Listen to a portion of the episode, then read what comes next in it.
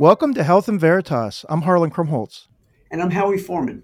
We're physicians and professors at Yale University. We're trying to get closer to the truth about health and healthcare. This week, we'll be speaking with Dr. Melissa Davis. But first, we'd like to check in on hot topics in health and healthcare.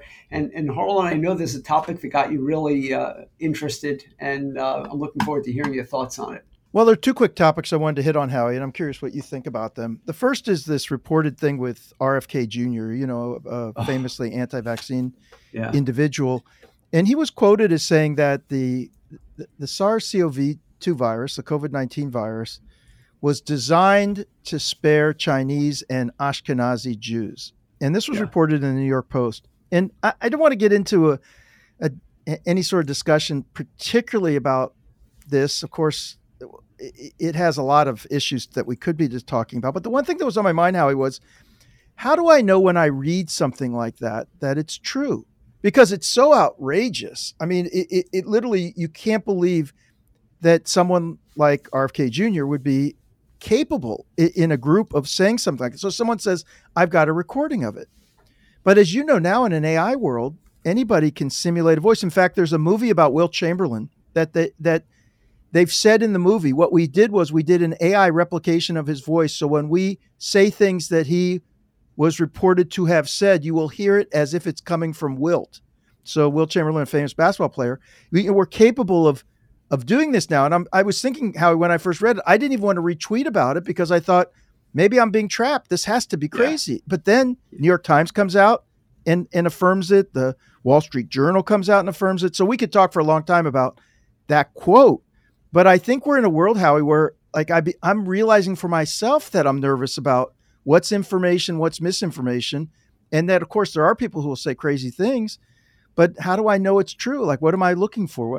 How are you thinking about this? But I do think this emphasizes why the the, the journalism, why the what do they call it, the fourth estate, um, is so critical because if you have credible journalists in the room, if you have people reporting real time, no longer do you have to rely on just recordings or videos. You actually have reporters who have journalistic integrity in uh, reporting.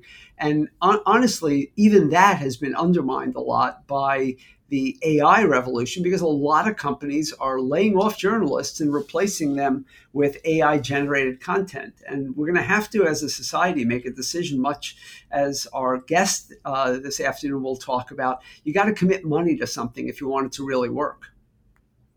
We're going to need these guardrails because, especially as we come up to the election, but in all aspects of public health as well. Yep. You know, you'll have to wonder: Did somebody really say that or not? Is that really true? Yeah, it's it's hard. Let me get to the second one too, because I know this is something that interests you, and I just I, am I'm, I'm being greedy this week by taking two topics. But there was an article that came out from our friend Zeke Emanuel, who we've had on this program, and Robert Berenson, a, a really a, a, a, deep expert in health policy and healthcare, about the Medicare physician fee schedule, and and I just thought it was a really nice piece about sort of illuminating some of these issues that we're we're talking about with regard to incentivizing the right behaviors within medicine. And they really, I think, bring into bright relief this idea that the current system is just paying for volume and it, it even rewards inefficient, poor quality care that may not even be benefiting health. So, Uh, you know, it's sort of like a restaurant that, you know, it, they're just being rewarded for the volume of food they put out without regard to the quality of it. Now, for food, people can actually tell, do I like this or not? But for healthcare, most patients are in a very poor position to be able to judge this. And then, moreover, they're they're bringing in this issue that there is this thing within Medicare where doctors get together and say how long does it take to do something and and how intensive is it. So doctors are kind of judging themselves in this respect, and and they bring up this example of of cardiologists estimating that it takes six minutes uh, to interpret an electrocardiogram, when all of us in cardiology know that the vast majority of electrocardiograms are read by machine. We're just signing on top of the read and maybe it takes us you know 10 or 15 seconds to do. Now there's an occasional one that'll take a long time but but the average of six minutes is definitely not true. But that's coming from a board of doctors who's who's trying to assign a certain amount to them. My all my cardiology colleagues are going to be mad at me for exposing this but it's it's everywhere. It's not just i mean you have it in radiology? We have it everywhere. Yeah. Oh radiology it's yeah. the same thing. Absolutely Absolutely. No, and, and look, I you know I remember about 15 years ago, you and I went to the White House and we sat around the table and talking about healthcare reform with people who are really leaders in the field about what we can do in terms of Obamacare. I guess it was 2009, so 14 years ago, and um, everybody talked about this movement of that volume to value, volume to value. It was the talking point of the decade. And you know, several years later, when I realized in our own practice, where I play a role in the financial management of our practice, I realized we were doing almost nothing based on value. It was still all on volume. So I started asking people, like, are we moving to value because I'm not seeing it? And everybody would wave their hands and say, of course, of course. But what they really meant is, 1% or half a percent of their revenue was truly at risk of value. Everything else was still about volume. And here we are now, 14 years since you and I sat uh, in the Eisenhower building or the White House complex for that meeting. And I'm not sure we've made any meaningful movement. We've had some areas where things have been proven and work, but overall, we're all about volume. And until we change the incentives, we're not going to change that pattern. And it's going to be a setup for discussion for all the new innovations that that are going to come down the pike. If it's just volume without regard to selection, people to benefit, it's going to be going to be an issue. Hey, so let's get on to our segment. Melissa Davis today. Take it away, Howie. Dr. Melissa Davis is the Vice Chair for Medical Informatics and Associate Professor in the Department of Radiology and Biomedical Imaging at the Yale University School of Medicine and the Medical Director of System Radiology Imaging Informatics at Yale New Haven Health. Her research focuses on patient service, process optimization in ambulatory and inpatient environments to improve medical outcomes and innovative ideas to target social determinants of health. Before taking up her current positions, Dr. Davis was an assistant professor of radiology and physician lead of the Yale Clinical Optimization Services. She was chief of emergency radiology and the clinical lead for the Center for Outcomes Research and Evaluation at the Yale Medical School, which Harlan Krumholz, our partner in crime here, directs. She also briefly worked for Emory, and supported the company Nines Radiology as an advisor to the clinical operations. Dr. Davis graduated from Wellesley as a psychology and chemistry major and later obtained an MD from the Medical University of South Carolina. She was a resident in diagnostic radiology as well as a fellow in neuroradiology at UNC Chapel Hill and joined Yale in 2017 to pursue and complete her MBA, which is when I had the first a great privilege to meet her. So, first of all, I want to welcome you to the Health and Veritas podcast, Melissa Davis, uh, my friend, colleague, and uh, vice chair. Um, and I want to start off because, you know, about a year and a half ago, Harlan and I had a, a conversation about assistive technologies in radiology, specifically how AI is influencing practice. Um, but this is what you do you manage the implementation and practice of AI within radiology. And I want you to just give our listeners a little taste of what are the AI applications that are currently being used and what do you see coming down the pike in the near future? Yeah, so I want to start by saying thank you so much for allowing me to spend some time with you all on this podcast today. It's uh, I've been listening to you all since the inception, and it's, it's, you have some amazing people on here, so I'm glad to be a part of that. Who do you think's better, me or Howie? I can't answer that, Harlan. That's a trick question. Just, just, whisper into my ear who you think is the best. That's all. That's true. Um, you're right. Um, assistive technologies within medicine as well as radiology have expanded significantly, even over the past year and a half since you all did uh, that initial podcast on on these types of technologies. Um, there are a variety of them. When you talk about radiology specifically, a lot of times we talk about uh, augmentation and segmentation type of tools, and those are tools that allow us to actually allow the AI to actually look at an image and determine something off of there. So what we use at Yale is our are several of these types of tools. We can do things like detect head bleeds. Um, we can detect emboli, which are clots in your in your lungs, uh, based off of that. Uh, we could also uh, look for things like a pneumothorax or air where it's not supposed to be in your lungs. And so that's just a small sampling of the types of tools that we've started to use within our space, uh, within the radiology department. But even beyond that, there are other tools out there that are not like that that we typically see in the in the media. Um, there are tools that actually help us with communication. For instance, there's tools that if I dictate a report and I say, you know, there is a right-sided pneumothorax on this chest X-ray, we can get an auto impre- auto generated impression based off of that, and that helps the radiologist speed up their work. But it also helps decrease that cognitive load of having to rehash something that they've already said. So there's these non um, non diagnostic tools that are also coming into this space that we're starting to look more and more at as well. So I'm so happy to be on the program with two extraordinary radiologists and an expert in AI. And, and actually, Howie's really growing to be an expert in AI as well. I'm just growing. But not like you, Melissa. Not like you at all. I was like, yeah, you guys know more about this than me. no. no, come on. And so for our listeners, uh, they may know that Vinod Khosla, a, a very well-known investor, said, I don't know, maybe five or ten years ago, that he thought AI was going to replace doctors.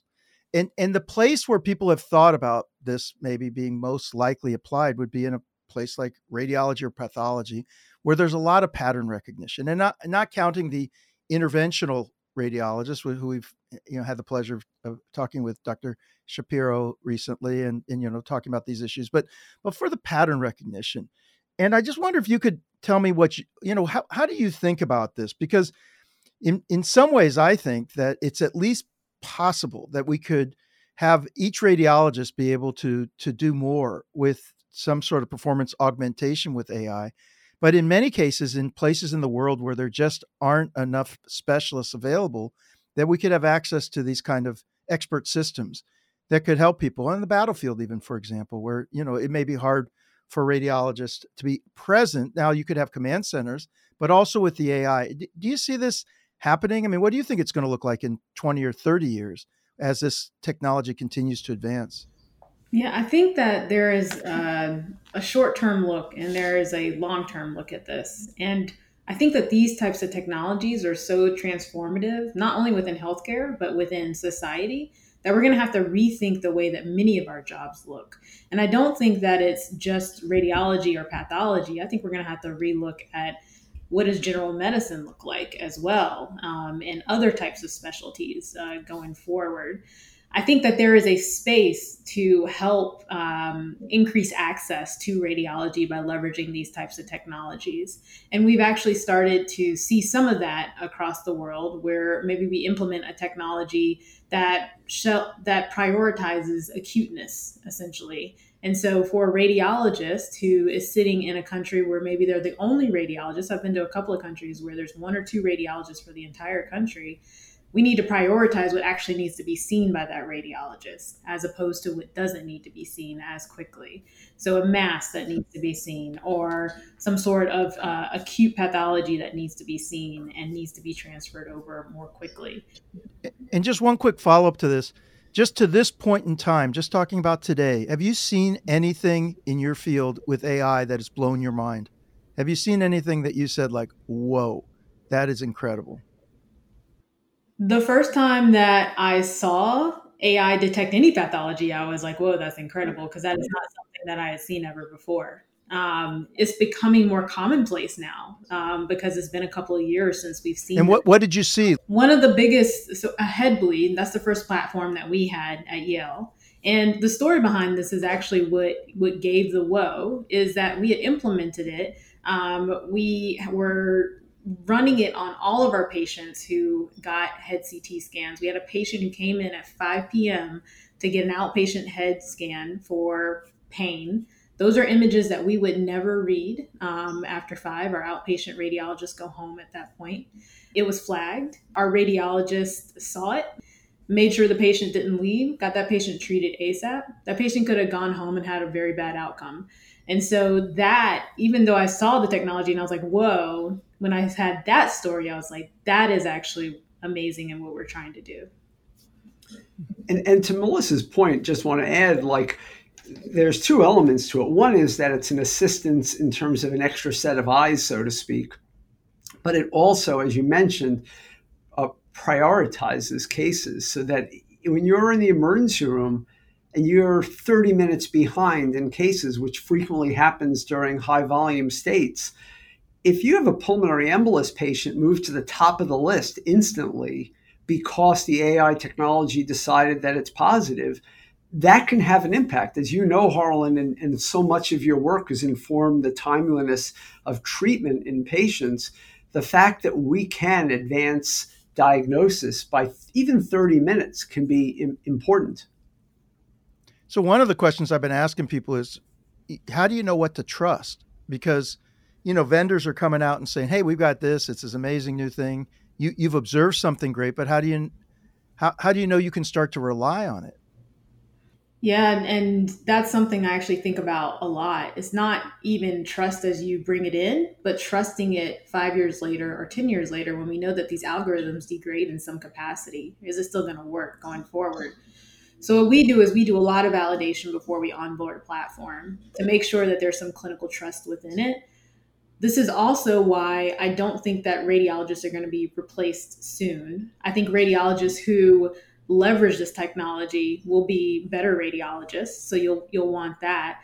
But it's really going to come down to that clinical determination of if you trust it or not, because there are several times throughout the day where to flag something as a false positive. So meaning that it says that there's something there. I look at it and it's not. It's something else. It's like a calcification rather than a bleed, or something on the periphery that it thinks it caught but is not there. So these technologies are not perfect, and a lot of us are aware of that which is why we're very cautious about the the pre-implementation piece of that. But as we go forward, we're going to have to think about how much how well do they remain at their job going forward? Do they get worse at their job as our populations change based off the training data set that was there before, or as the algorithm itself changes going forward? I, don't. I, I want to come back to AI if we have time at the end, but I also don't want to forget to mention that you are a graduate of our EMBA program, and uh, this is a podcast that we we've been doing from the School of Management from the beginning. Um, and I think the EMBA played a significant role in your career, but I'd love to hear what specifically, what are the things that happened between the time I met you when you arrived on campus in, I think, uh, if I'm not mistaken, like July of 2015. Uh, 2015, yeah. 15, yeah, 2015 when you arrived on campus um, and when you graduated. And you were working in radiology the whole time, but a lot of things changed for you during that time. What courses, what content actually were most important to you, and how did they inform your current vision of healthcare delivery?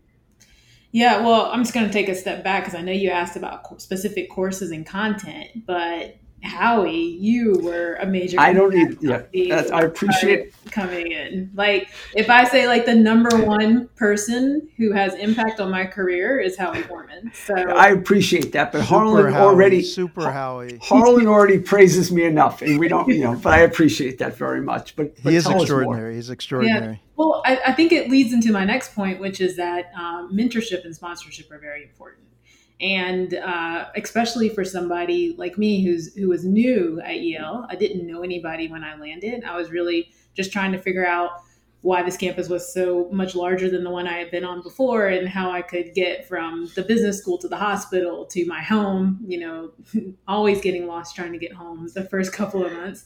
Um, but uh, that having somebody who was willing to mentor me and then later sponsor me into roles actually accelerated the path that I went on. So when I started uh, the MBA uh, program, I really thought that I wanted to do some sort of organizational management type of change process, uh, leadership process, things like that. But I didn't really have an idea of where it would be. Um, going through the MBA program really expanded my view of healthcare. Uh, when you're in medical school, you're just learning anatomy, you're learning the basics. You go into residency, and it's very much tunnel vision on understanding your specialty. I didn't understand how we get paid. I didn't understand how hospitals worked. I didn't understand quality measurement, and that's Harlan's space. I, you know, I joined CORE while I was a fellow. That's right. Um, as well. Um, I didn't understand startup culture. Um, and how a lot of these technologies are actually being built outside of academia and in these spaces like Silicon Valley, and how that's going to impact healthcare. And and I didn't understand finance, uh, and so taking courses that aligned with those things really opened my mind um, when it comes to healthcare in general. And so I feel like I got a bigger overview and, and I could see the bigger picture going forward. Just wonder if you think all medical students should get more exposure to these things. Absolutely. I think that medical students are at a disadvantage with that with that tunnel vision that that they're given. And I wish that we could incorporate that into their education a bit more for sure. You know, one thing I wanted to ask you while we while we have you here is I know that you have a deep commitment to and interest in health equity and and how how we're going to address this within the healthcare system. We've been doing a lot of research and really basically showing that over the last decades we're not making any progress. That that for all the rhetoric and and for some of the investments, you know, it's not returning uh, efforts. Now I don't know the counterfactual. I don't know if things would have even gotten worse than they are, but they're certainly not getting better. And I just wonder what what you're thinking are some of the central strategies we should be thinking about that are new because the old ways of doing things just aren't aren't standing up to what what they need to do. So, uh, uh what are what are you thinking now that that we should be doing? So, yes, health equity is is a, a passion of mine, and it's something that over my career I've gotten more and more involved in.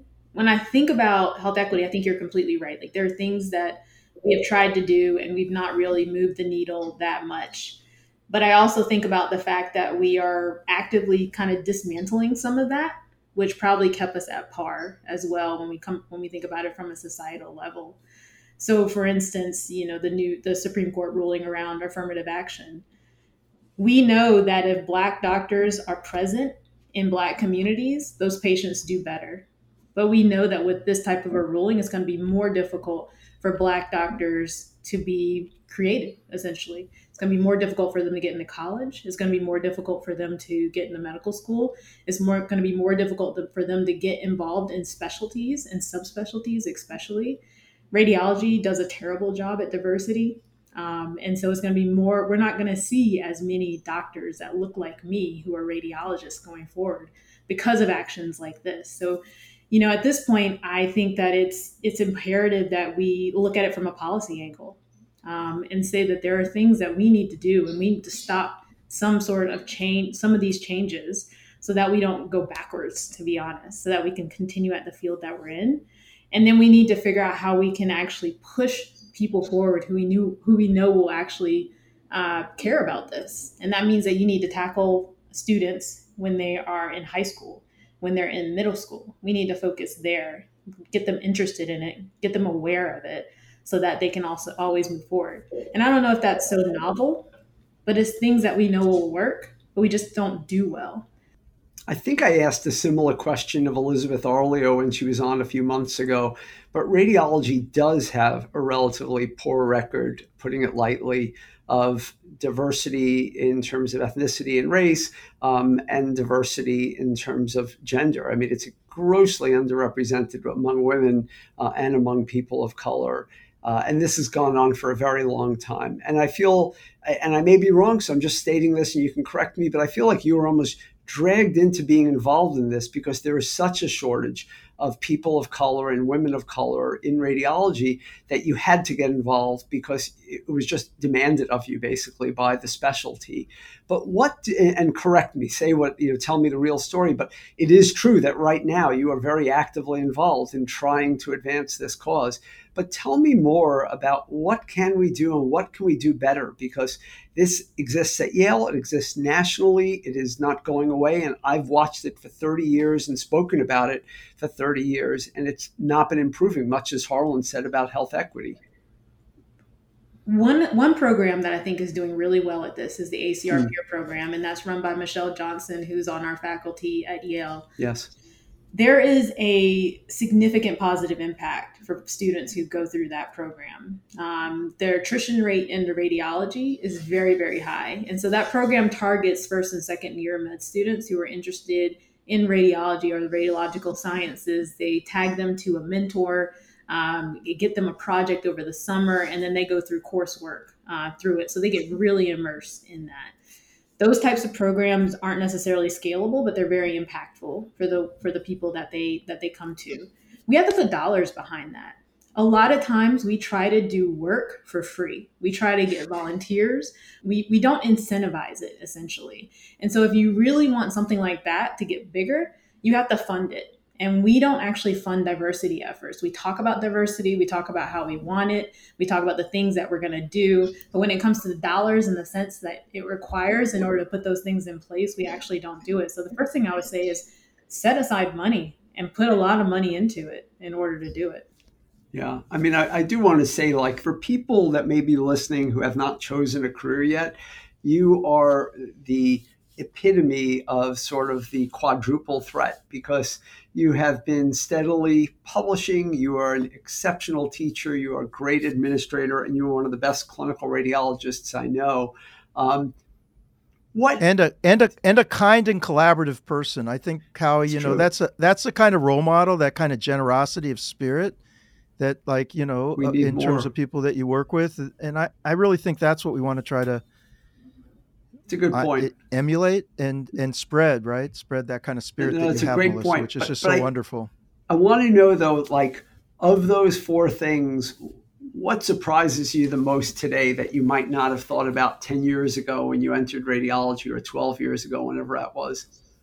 Uh, yeah, I mean, that's easy. I never thought I'd be an academic. Um, I was that was not my path. Um, I, I, went. I was heavily going into private practice. I had mapped it all out, and I was going wow. to this MBA and then go, you know, become a partner in a practice somewhere, and you know, rake in the dollars essentially. but well, we we are lucky we got you. Even if you're not able to rake in the dollars, we're lucky we have you here. No, but this was I I am very grateful for the path that I've been on and the doors that have been opened from it. This is a much more um, this is much more lucrative actually because when at the end of your life you're not going to think about dollars you're going to think about impact and i feel like the type of career that i was able to choose uh, will lead lead me with at least some sort of impact or to be surrounded by people who have great impact every day like like you and you and harlan thank you very much for being here we just we are so yeah it's wonderful to have, to have you. you. on the show thank, thank you. you so much wow that was a terrific terrific session and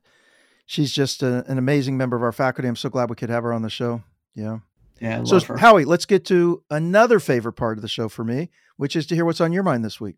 Yeah, so there's been a lot of news. And by the way, like this is a, a topic that is more something that you would talk about because it's based on a journal article on science, but it's really at heart a big policy issue as well. Uh, there's been a lot of news about uh, Alzheimer's treatment uh, in the last few weeks. Uh, the FDA has approved a new drug called Leqembi or lecanemab, um, and it, it, shows some marginal benefit for patients that have early or mild Alzheimer's disease. Um, Medicare is going to cover that treatment. It's going to be very expensive, like maybe twenty-five thousand or more dollars per per year. Uh, and Medicare is separately talking about expanding options to image patients, my specialty, both to help in the diagnosis as well as managing treatment and outcomes in these patients. And as if that's not enough, earlier this week, as I mentioned, an important new study came out in the Journal of the American Medical Association, we call it JAMA, uh, showing yet more evidence that this new class of drugs, which is antibodies directed at amyloid deposits, those are tangles of proteins in the brain, uh, that it does seem to impact outcomes favorably. It's not just treating the finding, it's treating outcomes. Patients do seem marginally better. Six million people in this country have Alzheimer's, and it is a major contributing factor to death and disability. We recently had a guest, a, friend of yours, a cardiologist, talk about his personal experience with Alzheimer's, and it is a topic that touches almost every family, often closely. Donanemab is the monoclonal antibody in this week's JAMA, and after doing a randomized controlled trial of 860 treatment and 876 placebo patients over 76 weeks, not an inconsequential length of time, results indicated a slowing of cognitive decline equivalent to four and a half to seven and a half months. And what that might mean is that if somebody was going to become, uh, you know, significantly impaired by June, instead this might decline that de- uh, delay that decline to December or November.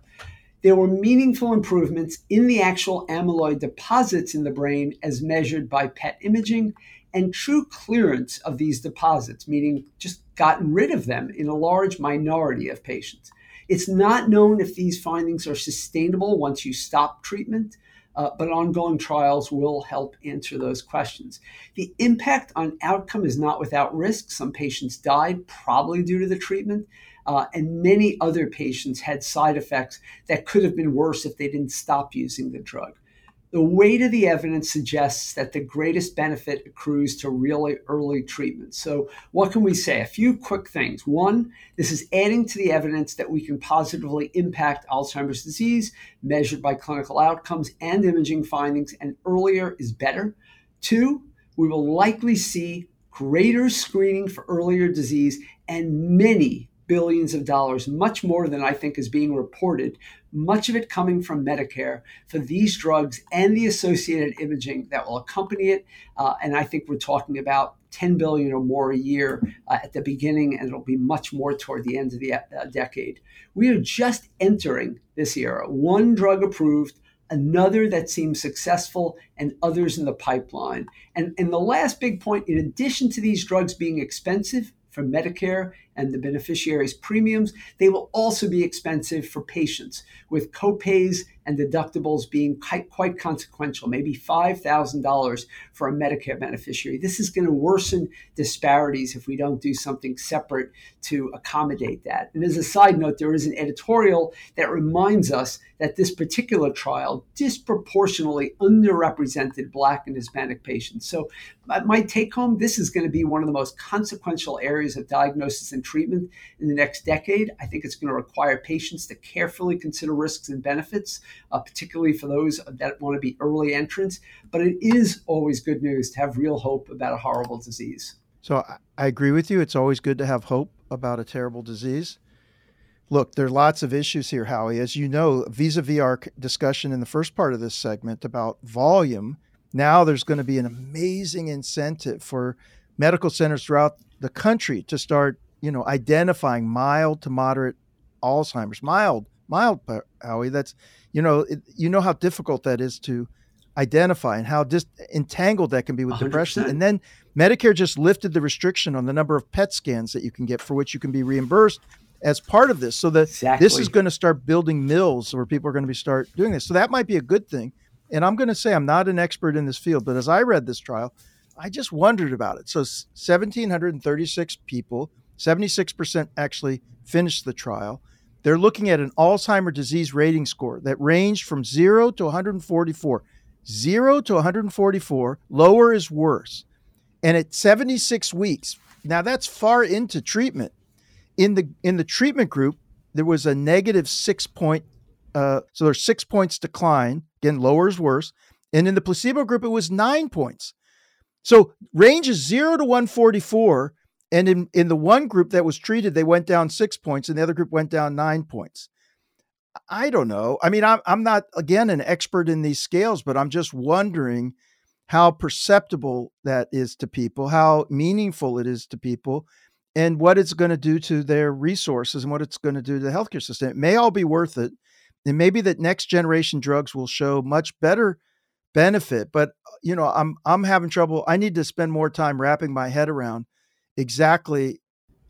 Now, you and I are 100% aligned on this. I mean, it's you can't, yeah, you can't stop this train, but we're 100% aligned. Like I'm really worried about, you know, what are we crowding out when we spend 10 billion dollars a year on just this thing, which has such little benefit? Uh, but I recognize I that just, people need I, hope. And I'm, I'm all in on actually continuing this. It's a big deal, but I just feel that we're going to need a lot more research to understand. And then the question will be, how what happens in the real world with this thing? Because this is within the best case scenario of a clinical trial. So there's just going to be lots to learn here, lots to learn. You've been listening to Health and Veritas with Harlan Krumholz and Howie Forman. So, how did we do? To give us your feedback or to keep the conversation going, you can find us on Twitter I'm at HMKYALE. That's HMK Yale. And I'm at the Howie. That's at T H E H O W I E. You can also email us at health.veritas at yale.edu. Aside from Twitter and our podcast, I'm fortunate to be the faculty director of the healthcare track and founder of the MBA for Executives program at the Yale School of Management. Feel free to reach out via email for more information on our innovative programs, or you can check out our website at som.yale.edu slash EMBA. Health in Veritas is produced with the Yale School of Management and the Yale School of Public Health. Thanks to our researchers Ines Gil and Sophia Stump, and to our producer Miranda Schaefer. They are extraordinary. Very fortunate. Talk to you soon, Howie. Thanks very much, Harlan. Talk to you soon.